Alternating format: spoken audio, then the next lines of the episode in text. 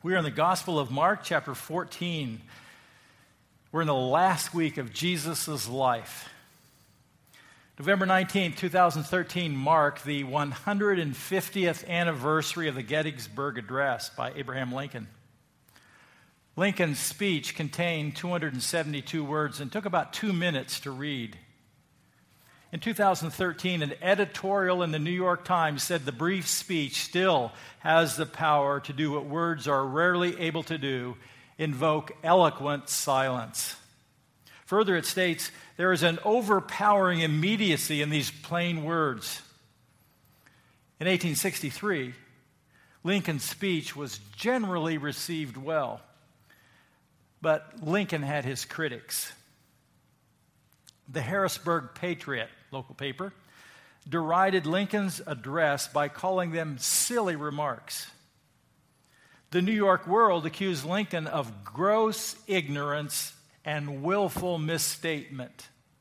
The Chicago Times reported the cheeks of every American must tingle with shame as he reads the silly, flat, and dishwatery utterances of the man who has to be pointed out to foreigners as the President of the United States.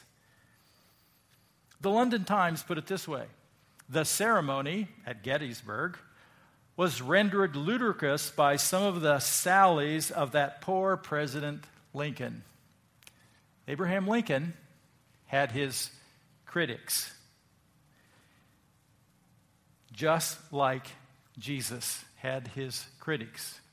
In Mark chapter 14, Jesus' critics seek to take Jesus' life into their control. But like Abraham Lincoln, Jesus is not remembered for what his critics thought, okay? Mark chapter 14. Open your text, please. And um, this passage begins, verses 1 through 11, if you follow along in your outline in your program, the extravagant gift the extravagant gift. The sermon title is Betrayed, but we're going to start with an extravagant gift. An ex- it's an extravagant gift of love that was expressed to Jesus. But the passage starts with the betrayal plot, verses 1 and 2. The betrayal plot unfolds. Look at verse 1. This is Wednesday of the last week of Jesus' life. He will be crucified on Friday morning. Now, the Passover and the festival of the unleavened bread. In Jesus' day, those two things, the Passover meal and the feast of the unleavened bread, were often put together. It was a one day event and a seven day event into an eight day event called the Passover feast. So sometimes in Scripture, one is referring to both of those events, sometimes it's referring to the day of the Passover. The Passover meal marked a great celebration from the Old Testament. It was inaugurated in Exodus chapter 12, and it celebrated how God led the people of Israel out of Egypt under the hand of Pharaoh. God used miracles to free the people of Israel from the hand of Pharaoh, and God led them out on this final night when uh, they were required to uh, sacrifice a lamb, take it into their home, and eat it as a family. It started at sundown and it would end at midnight. And that night, God would send an angel, angel over Egypt. And the angel passed over the homes where God's people put the blood of the lamb on the doorpost of their house. Well, the Egyptians didn't care about any of this, even though they had opportunity. When God passed over, there, there was a death of the firstborn in every house where there was no blood on the doorpost. There was no covering of the blood. The Passover meal celebrated God's rescue and provision of his people in the history of Israel. And they had been celebrating this for 1400, 1500 years by the time of Jesus. So, um, the chief priests, verse 1, and the teachers of the law were scheming to arrest Jesus secretly and kill him. They wanted to do it secretly. And during this time of this Passover feast, there were thousands and thousands of extra people in the city of Jerusalem. Uh, one writer says normally Jerusalem might be 50,000 people, but during the Passover it was 250,000 people. And so you can imagine the leaders of Israel, the, the, the, the, religious leaders, they want to be very careful about how they handle the Jesus situation. Jesus is like a rock star. If you remember all the miracles he's done, he's very popular. People listen to him, and so they're very cautious. They want to do this secretly, and they intend to kill him. But they said, verse 2, but not during the festival, or the people may riot. They're, they're smart leaders, they're wise leaders, right? And so uh, they want to do this secretly. This has been growing for some time. We first learn about this way back in Mark chapter 3. Mark chapter 11, verse 18 says this The chief priests and the teachers of the law heard this and began looking for a way to kill him, for they feared him because the whole crowd was amazed at his teaching. You Remember, Jesus rode into the city on a donkey on the Sunday before the triumphal entry. On Monday, he went into the temple and he drove out the money changers and those who were buying and selling in the temple. He cleansed it spiritually. That was, and he was making the leaders upset. Mark chapter 12, verse 12. Then the chief priests, the teachers of the law, and the elders looked for a way to arrest him because they knew that he had spoken the parable against them, but they were afraid of the crowd. So they left him and went away. So these leaders, they want to arrest Jesus, they want to kill him, but they're waiting for the opportune time. Now we switch gears. The gift of love expressed, verse 3. So this betrayal plot is unfolding, it's waiting to happen, and then we have this little side story. Chapter 14, verse 3. While he was in Bethany, let's, let's go see our map here. Okay, we haven't had a map for weeks. So this is the land of Israel. You can see the Sea of Galilee in the north. Jesus spent most of his career up there in the north in the Galilean ministry, around the Sea of Galilee. He would come down to Jerusalem for celebrations. So the teaching you see in Jerusalem is always around a celebration like this feast of the Passover. You can see the Mount of Olives. Jesus would go there. That's where the Garden of Gethsemane is located. And you see Bethany. They're a couple of miles apart, Bethany and the city of Jerusalem. And Jesus used to hang out at Bethany, where Lazarus, Mary, and Martha lived. When he came to Jerusalem from the north, he would hang out in Bethany at their house. So, um, while he was in Bethany, reclining at the table in the home of Simon, so he's not at Lazarus' home, whom he raised from the dead, he's at Simon the leper's home. We don't know who Simon the leper is, not mentioned in any other place. Likely someone that Jesus had healed, a leper that had been healed in Jesus' ministries. It could be the one he healed very uh, early in Mark chapter 1, verses 40 and 41. We don't know that. The interesting thing is, the audience knows who he is. He's Simon the leper. Well, everybody knows who that is. They knew it in the first century. Uh, his disciples knew who Simon the leper was. We don't know for sure, but likely there, there's a celebration here, and it's it's uh, during this week, uh, this, this feast, and uh, they're having a get together, and it's probably because uh, this guy is so grateful that he's been healed by Jesus. We don't know that. But what we do know is a woman came with an alabaster jar, a very expensive perfume made of pure nard. Now, we don't do things like this, but she had this alabaster jar with a long, narrow neck, and it was full of pure nard, very expensive perfume. It was imported from India. May have been handed down from generation to generation by the women in her family. Very expensive uh, perfume. And it's not like loaded with alcohol, um, it's, it's uh, probably an oil based uh, perfume. And then it says, uh, she broke the jar and poured the perfume on his head may uh, seem a little unusual, but people were sometimes anointed with oil with, during a celebration. Um,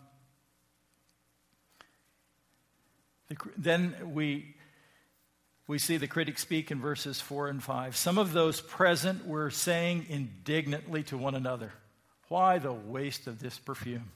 It could, it could have been sold for more than a year's wages and the money given to the poor, and they rebuked her harshly.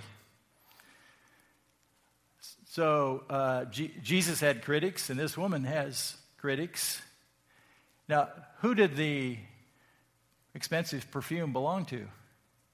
It belonged to the woman. It didn't belong to this group. It belonged to her. It's up to her to give, not for them to decide what she should do with it. And they consider this a waste. All, all they see is dollar signs. And they're missing what's happening here. They're missing the person. They're missing an act of love. They rebuke her harshly. They just analyze this thing and they say, oh, this is what should have been done. She, she's not thinking. You know, she's just emotional.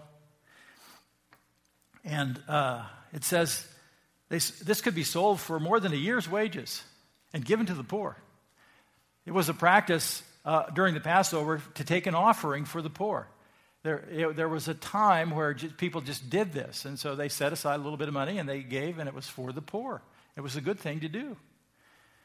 But there's a calculation here that this was worth a year's worth of wages. So, how much is that? Well, you can calculate on first century value, which doesn't help us too much.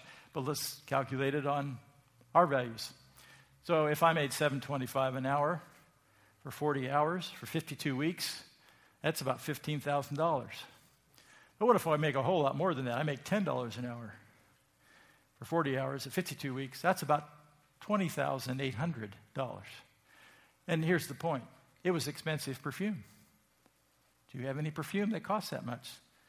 Maybe you do. But um, it was something that is rationalized here. This could be sold, and we could have this $20,000 and give it to the poor. Um, John chapter 12, verse 4 through 6 gives us a little insight. This is the great thing about the Gospels. You, please remember, Mark didn't intend to record everything there is to know about Jesus. Matthew didn't either, Luke didn't either, John didn't either. But together we have a ton of information, and often they give us helpful information about the same event. For example, verse John chapter 12, but one of his disciples, Judas Iscariot, who was later to betray him, objected, Why wasn't this perfume sold and the money given to the poor? So Judas is the one who speaks up in the group in Mark 14. Other people in the group agreed with Judas, but Judas was the one who spoke up. It was worth a year's wages. He did not say this because he cared about the poor. Here's the key thing he didn't care about the poor. But because he was a thief, this is a real insight. This is an inspired insight into um, Judas. We don't, we don't see this as he's traveling three years with Jesus, but as we get down to the end, we see more about the character of Judas. He was a thief. As a keeper of the money bag, he used to help himself to what was put into it. So he's thinking, sell this perfume, it's worth fifteen or twenty thousand dollars, I'll get my cut. That's how he operated. He was an embezzler. Um, just thinking in terms of an application from this about, you know, this woman does something and she does it with good intentions and a good heart, and um, then she gets a critic. And Abraham Lincoln had his critic, critics, and um, everybody has critics. But here's, I just want to remind us: many of you are critical thinkers. Judas was probably a critical thinker, he was very analytic.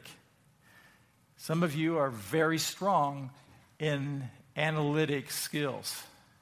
It's the ability to think, to evaluate, to divide ideas, to discern categories, be systematic, is very helpful. One of the dangers of critical thinking is when we become a critical person and we criticize other people. We criticize work of the ministry, we criticize politics, we criticize people we don't like, and we get very negative. And I just want to remind us that's not what God intends with our speech. And uh, use your critical thinking to solve problems and to help. Don't use your critical thinking to be critical people and to be and to provide criticism. This is a really big deal. Parents, for raising kids. A lot of us, I was raised with critical parents because they were raised with critical parents. And I didn't get very much encouragement along the way. And a lot of you know what that's like. And criticism is really destructive if you're trying to raise kids. And they need encouragement. They need to know when they're on the right track. They need positive uh, reinforcement. And if you just continually show them where they're, where they're short, their shortfalls, uh, it's really hurtful. If I had my parenting to do over again with small kids, I would want to do it entirely different. Because a lot of my family filtered down in my early years of parenting. I wished I knew today, I wish I knew then what I know today about the value of encouragement. In verse 6, the criticism is deflected. Leave her alone, Jesus said. Why are you bothering her? She has done a beautiful thing to me. So, one of the things we see here, Jesus had an entirely different view of the situation than the critics. Uh, he didn't see the dollar sign and view it as uh, uh, wastefulness. He saw her heart. He saw the love. He saw the kindness. He saw generosity. He, has, he saw it as something beautiful. Beauty is in the eyes of the beholder, but this is Jesus. And he has the best view of what's appropriate. And uh, he was a defender of this woman. And one of the things you see in the life of Jesus, he defends women over and over. He steps in in a culture that tended just to pay no attention to uh, what they said or what they thought. And Jesus steps in and he receives uh, the gift of love that she expressed. And the significance is explained in verses 7 through 9. The poor, he says, will always, the poor you will have, you will always have with you, and you can help them anytime you want. But you will not always have me. There was something you'll always have, and there was something you will not always have. You will always have the opportunity to give to the poor. Giving to the poor was uh, God's requirement in the Old Testament. Giving to the poor is God's requirement in the New Testament, and you're always going to have that opportunity, Jesus said. But there's an opportunity you're not going to have long, and that's me. An opportunity because he's leaving. There will be no other opportunity like this again. And uh, she did what she could, Jesus said. She poured perfume on my body beforehand to prepare my burial. Jesus saw it totally different. She was doing it, she was, through an act of love, preparing his body for burial. Jesus knows what's coming. Jesus knows that death is ahead. The disciples are kind of clueless. I don't know how much the woman knew. Intuitively, she may have known how serious the situation was without the facts. Jesus knows he is about to die, and he sees her act of love as a preparation for his burial. Then he says in verse 9 Truly I tell you, wherever the gospel is preached, throughout the world. What she has done will also be told in memory of her. Here we are today talking about this woman because of what she did, because of what Jesus did. She prepared him for burial. He did die on the cross. He did pay the penalty for our sins, and that's good news because we can be forgiven and we can have eternal life because of this. And this message is proclaimed today. That's why we're here. And as a side note, so is the story of this woman who expressed an extravagant gift of love. One application for us is you know, it's okay to express extravagant love to Jesus. It's okay to give extravagantly to Jesus. Maybe you should from time to time be extravagant. Sometimes we do extravagant, extravagant things for ourselves. We pamper ourselves. We do something fun for us. We do something special for us. What do you do special, above and beyond what's regular? Something extravagant for Jesus. The, the, betrayal plot develops in verses 10 and 11. Then Judas Iscariot, one of the twelve, went to the chief priests to betray Jesus to them. They were delighted to hear this. And they promised to give him uh, money. So he watched for an opportunity to hand him over. You see, the city is just flooded with people. It's dangerous. We can't control the crowd. The chief priests want to wait until they all leave. But now Judas has come forward and he's going to help them. And they can do it in secret. And they can figure out a way to arrest Jesus when the crowds don't know what's going on. This is a good deal for them. The chief priests were delighted. Luke chapter 22, Luke tells us this. Now, the festival of the unleavened bread, called the Passover, was approaching, and the chief priests and the teachers of the law were looking for some way to get rid of Jesus, for they were afraid of the people. Then Satan entered Judas. That's another thing Luke tells us was going on. Mark doesn't tell us this, but Luke wants, it, wants us to know. This is major spiritual warfare happening here. Then Satan entered Jesus, called Iscariot, one of the twelve. Next slide. And Judas went to the chief priests. That's what empowered him to go, gave him the courage. Jesus went, uh, Judas went to the chief priests and the officers of the temple guard and discussed with them how he might betray Jesus. He says, I think I can tell you where you can find him. I know where he camps out at night. It'll be a small group, it'll be easy. Verse 5 they were delighted and agreed to give him money. In fact, it was 30 pieces of silver. Judas has given up on Jesus. It, it doesn't seem to be worth it any longer. His return is not good enough with Jesus. And so he's willing to walk away.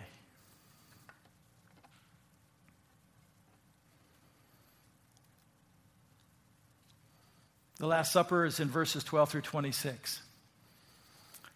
First, we see the preparations made. For the Last Supper is, is that institution of what we call, sometimes we call it the Lord's Supper, we call it the Lord's table, we call it communion, it's called the Eucharist. Um, here's where it happens.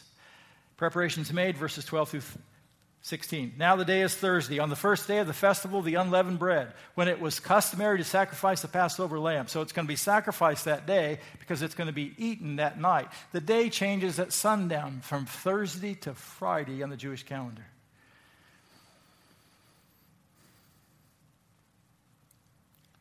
Where do you want us to go and make preparations for you to eat the Passover? So he sent two of his disciples, telling them, Go into the city and a man carrying a jar of water will meet you and follow him. This was unique because men typically didn't carry the water. I'm sorry, it was usually the women. Men would have carried something else, but the women would have carried the water.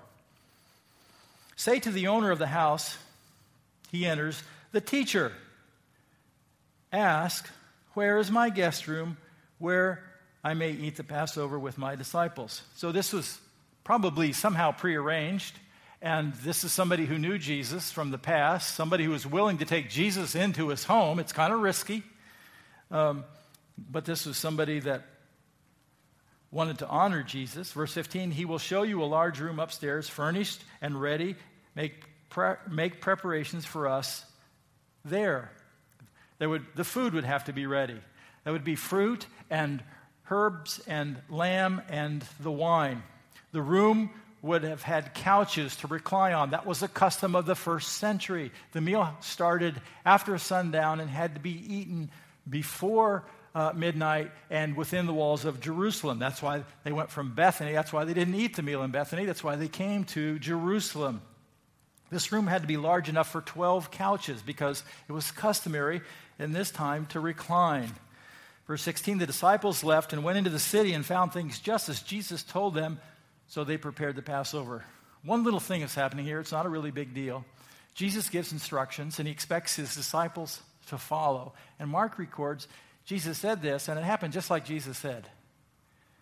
We did what Jesus asked, and he was right. And it worked out. Little things. And the disciples are getting this. They aren't ready for some of the big things. Here's what they're learning they're learning that they can trust Jesus. He gives instructions. He wants them to follow through. And they're learning. We can do this. And he's, we don't know how it's going to work yet, but he is going to give us what we need to do what he asks us to do. They're going to learn how to trust him in the big things. Right now, they're still learning about the little things. And so the question is are you learning to trust Jesus? First in the little things, and then in the bigger things as you grow. Are you learn, can you trust Him? Are you learning to trust Him with your schoolwork? Are you learning to trust Him with your relationships? With uh, who's going to be the one that you marry? Can you trust Him with that? Can you trust Him with your marriage? Can you trust Him in your workplace? I mean, He's going to provide for you, uh, He's going to take care of you in that workplace. He just wants you to walk with Him. Can you trust Him with your kids? Can you trust Him with your future? The disciples were learning that Jesus could be trusted. Verse 17 and 18, the betrayer is announced. When evening came, Jesus arrived with the twelve. While they were reclining at the table eating, he said, Truly I tell you, one of you will betray me, one who is eating with me. Now, when in the first century, way more than for us, eating together was an intimate social relationship. And uh, it required trust and loyalty, and it would be abhorrent to betray somebody that you had had table fellowship with. And so Jesus is announcing while they're eating together. This is shocking to the disciples. Someone is going to betray Jesus, and it's someone in the room. The, the, betrayer is identified in verses 19 through 21. They were saddened, and one by one they said to him, Surely you don't mean me. Even Judas said it. Even Judas. Verse 20, it's one of the twelve, he replied, one who dips bread into the bowl with me. And then he says, The Son of Man will go just as it is written about him. But woe to that man who betrays the Son of Man. It would be better for him if he had not been born. Mark does not name the betrayer, John will. But one of the interesting things here is Jesus again identifies himself as the Son of Man. Who is that? Very important person in the Old Testament in Daniel chapter 7, verses 13 and 14, the Son of Man coming in the clouds with great glory. It's also that picture that Jesus used, and we saw it either last week or two weeks ago. When Jesus comes again at the second coming, he will come with great glory, the Son of Man in the clouds. John 13, 25 through 28 we see John's perspective here. Leaning back against Jesus, he asked him, Lord, who is it? We, we believe that's John who asked the question. John never identifies him. We just know that John's the one that Jesus loved. So John humbly talked about himself. Leaning back against Jesus, he asked, Lord, who is it? Jesus answered, It is one to whom I will give the piece of bread when I have dipped it in the dish. Then, dipping the piece of bread, he gave it to Judas, the son of Simon Iscariot. Next slide. As soon as Judas took the bread, Satan entered into him. So Jesus told him, What are you about to do? Do quickly. But no one at the meal understood why Jesus said this to him. Jesus spoke to Judas, and Judas knew Jesus got it. And we see again the spiritual warfare. Satan himself enters. Uh, sometimes we talk about Satan a lot of different ways, and we, we, often give Satan way too much credit. There are angels, and uh, there are fallen angels, and there are demons, and there is one that leads them, and his name is Satan, but he's not everywhere in every place at one time. He's only at one place at one time in the universe, in history. Right then, he was in Judas to enable Judas to carry out what the enemy wanted to accomplish. Now the Passover meal continues, but some changes are going to be made. Verses 22 through 26, the Lord's Supper established. Look, the bread is in verse 22. While they were eating, during this meal, Jesus took bread, and when he had given thanks, he broke it and gave it to his disciples, saying, Take it, this is my body. And Jesus just went offline from the normal Passover instruction.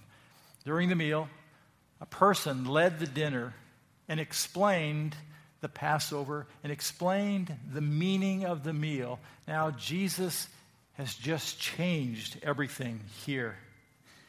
And he said, he, uh, he took the bread, he, he broke it, he gave it to his disciples, saying, Take it. This is my body.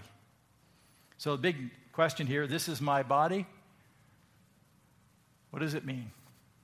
It's been a great debate with churches through the centuries. This is my body. Was Jesus saying this piece of bread was literally his flesh?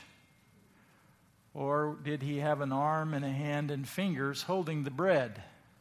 I take that I take it that Jesus was speaking metaphorically. The bread was not his flesh literally, the bread was his flesh symbolically. The bread represented his flesh, represented his body. Um, so, uh, and Jesus used symbols on many occasions. This is just like a no brainer. He often used symbols to describe himself. He said, I am the door. He said, uh, I am the bread of life. He said, I am the good shepherd. He said, uh, I am the way, the truth, and the life. He said, I am the resurrection. Always speaking metaphorically. Luke, uh, verse, uh, Luke chapter 22, verse 19. Luke uh, gives us this information. It says, And he took the bread and he gave thanks and he broke it and he gave it to them, saying, This is my body given for you. Do this in remembrance of me. Now, Mark doesn't record that part. Do this in remembrance of me. The Apostle Paul picks this up. These are the instructions given to the church in 1 Corinthians 11. Do this in remembrance of me. We're to take the bread. His disciples were to take the bread. They were to do this in the future. It would be over and over and over. And they were to remember Jesus' body. Probably didn't mean a lot to them that night, but after he dies on the cross and pays the penalty for their sin and then experiences resurrection, this is going to make a whole lot more sense. To remember what he did with his body, he gave it for them and paid the penalty for their sins as an ultimate sacrifice. And Jesus said, I want you to remember this. And I think this is marvelous instruction for the church because we have a tendency to get interested in all kinds of spiritual things that are important at the time.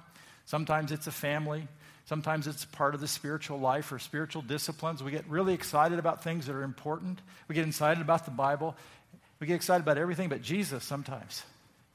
And we miss out that, oh, Jesus died on the cross for us. That's the most important. That's central. That's what communion is about. It's also what baptism is about. We're going to have a baptism this afternoon, and uh, baptism is a picture of Jesus' death, burial, and resurrection to a new life. Into the water, death and burial, out of the water, resurrection to a new life. Central truth the death of Jesus for the church, baptism, and communion. The cup is verses 23 through 26. Then he took the cup, and when he had given thanks, he gave it to them, and they ate. They all drank from it. This is the blood of the covenant which is poured out for many. This is really significant. I don't think the disciples got it. I wouldn't have got it if I'd have been a disciple. I hoped I would remember it, but it's going to be majorly significant later. So Jesus took the cup. It was a cup of red wine. It was a common cup. They all drank from the same cup. It was symbolic of his blood. It was not his blood. It was symbolic. It represented his blood. In the Old Testament, the covenant that God made with Moses was inaugurated with the blood of a lamb. And the blood of the new covenant, a new arrangement God will have with people, is going to be the blood of the Lamb of God named Jesus. And it's going to be his death and the blood he sheds on the cross that will inaugurate that new relationship, the new covenant it's a covenant that Jeremiah prophesied in Jeremiah 31 31. And it will be poured out for many. It will cover the forgiveness, it will be an atonement for many. Now, we just think, well, that's a lot. Many, how many people is that?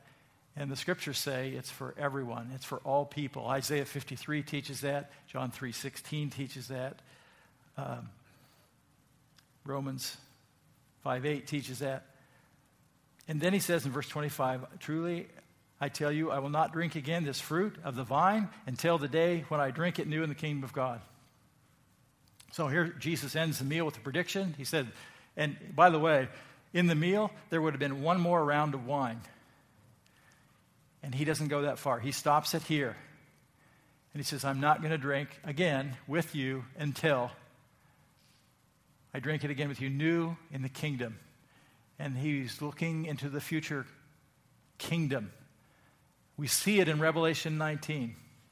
We see it at the wedding feast of the Lamb when Jesus celebrates at a wedding feast with his church. And this is when there's going to be a fulfillment. And when they had sung a hymn, they went to the Mount of Olives. And uh, so they depart to the Mount of Olives, you remember on the map. So, this is my blood. What does this mean? And you already know it was not the way I'm understanding it. Was not literally, it was blood. It was a metaphor. He was speaking symbolically. Let me just uh, take you through what a lot of you, we, if you have been raised in a church or have any instruction about communion in your past, it's primarily one of three views. There are three or four views held by churches today.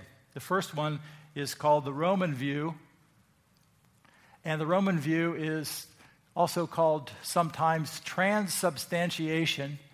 When the words of institution, what are the words of institution? It's when the priest says, This is my blood. Those are words of institution. That's how it got started by Jesus. When the words of institution are spoken by the priest, the bread and the wine are miraculously changed into the body and blood of Christ. This is a means of grace for salvation. This is the view of the Roman church. I'm not, I'm not trying to bash, I'm trying to explain, okay? And so when the words are spoken, this is my blood, there is a miracle that takes place, and that piece of bread actually becomes the body of Jesus Christ. It is no longer bread. And so the person actually receives Jesus by eating the bread. And when they do, it's a means of grace. It's called a sacrament, and it means grace is imparted to me because I have received Jesus. That's the Roman view. Okay? Another view similar but different is the Lutheran view. This is the view I was raised with. It's called consubstantiation. When the words of institution are spoken by the pastor, Christ is present in, with, and under the bread and the wine. So something takes place at the words of institution, and Christ is present. It's a sacrament, and when you do this, you receive grace. And the goal is the more grace you have, the better chance you have of being saved. Okay? Um, I think these are just helpful in communicating the gospel because what is the gospel and how do you get grace? Do you get grace because you take communion, or do you get grace because Jesus died on the cross and paid the penalty for your sins? And if you believe in him, you get the whole thing. Okay, memorial view. The bread and the cup, the wine and the grape juice. Now, let's, let me just comment on that. every once in a while I have to remember to explain. We do grape juice, okay? It's the fruit of the vine. We could do wine. It doesn't make any difference. I don't think God cares if, I think what He wants us to do is to remember. I could do wine, I could do grape juice. We have this issue in the American church and the overuse of alcohol in our culture that it's, it's a very delicate, sensitive thing. And so along the way, we have a tradition of using grape juice. It's a tradition. It's not a right or wrong, okay? It's not better. It's just a tradition. So, the bread and the cup, wine or grape juice, are symbolic of Christ's body and blood. This is not a means of grace for salvation, but a reminder of Christ's sacrifice for us. We are to continually remember it, keep it at the forefront of our thinking, central to who we are as a follower of Christ. It's, it keeps me humble. You know, I, uh, I don't have to worry about being overcompetent. It's, It's, it, it's God's reminder. I'm a sinner and I'm saved by grace. I'm just like everybody else. I'm just a sinner. I'm saved by grace. That's good. Okay. The reason we take communion, and we're going to transition to communion right now. The reason we take communion is because we're commanded to. And um, let me just read what Paul tells the church. We've had some teaching here about communion from Jesus and how it got instituted and you really study all four gospels, actually three gospels, it's not in John, Matthew, Mark, and Luke. Here's what Paul says. And this is for us for sure, it's the church. For I received from the Lord what I also passed on to you. So Paul says, I got this from Jesus. The Lord Jesus, on the night he was betrayed, passage we've studied, took bread, and when he had given thanks and broke it, and said, This is my body, which is for you do this in remembrance of me. In the same way, after supper, he took the cup, saying, This cup is the new covenant in my blood. Do this whenever you drink it in remembrance of me. Paul includes that here. Verse 26 For whenever you eat this bread and drink the cup, you proclaim the Lord's death. That's what it's about. It's about the Lord's death until he comes. He is coming back, by the way, and he wants us to practice this until he gets here. Therefore, whoever eats the bread or drinks the cup of the Lord in an unworthy manner will be guilty of sinning against the body and blood of the Lord. Verse 28 A man or a woman ought to examine himself or herself before he eats of the bread and drinks of the cup. So, Paul reminds us this is serious and important, and we should just stop and examine. We need to have some self evaluation, or how about some self criticism? Before we turn our criticism on other people, let's turn it inward in a healthy way What's out of line with God? Let's bring ourselves into an alignment with the Lord Jesus Christ and what he desires for us. And so we should examine um, what, how our lives stack up with God. The big, the big debate here about what, whether Christ is present in the bread and the cup or the bread and the wine is not the biggest issue here. Jesus is present because he is present in the church where two or three are gathered together in his name. There he is, right in the middle of us. The real question about communion is are you present? Are you here? Are you with God? Are you in the right place? Are, are you uh, under the lordship of Jesus Christ? Are you spiritually fit? And so um, we want to do a self evaluation. And for some of us, the question is have you placed your faith in Jesus Christ? Do you understand what it means that He died on the cross for you? That He's offering forgiveness of sins and He's offering eternal life. And the transaction is about can you believe what Jesus has done for you? Can you believe what he said? When you, can you believe what God said about his son? If you're already a follower of Christ, Scripture says if we uh, confess our sins, he is faithful and just and will forgive us our sins and purify us of all unrighteousness. And um, so we just, if there's sin in our life, if there's attitudes, if we're critical people, selfish, prideful. We just need to bring it to God right now, humbly, quietly, and privately, and confess it to Him. And He will forgive and purify you of all unrighteousness. Let's bow in prayer.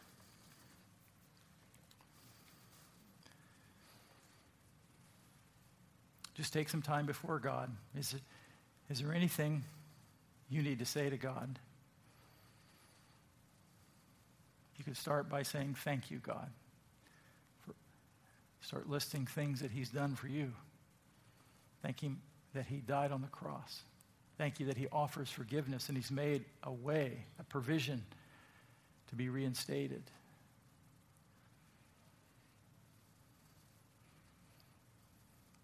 That He's equipped you with everything you need to walk with Him.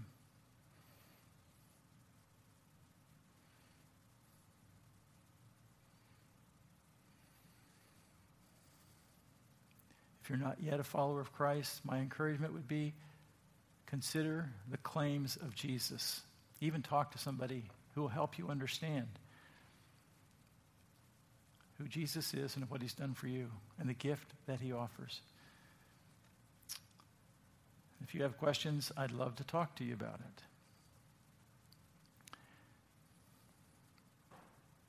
Right now, I'd like to ask those who are going to serve us to come to, to the front and uh, prepare communion for us.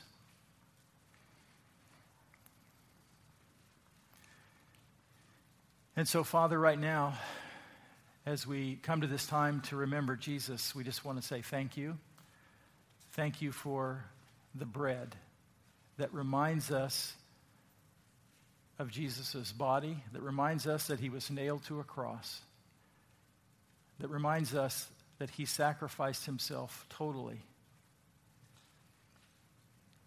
And then, Father, we take the cup and we say thank you. And it reminds us of the blood that was shed when Jesus was nailed to the cross, when he was crucified. And we were reminded, God, that his sacrifice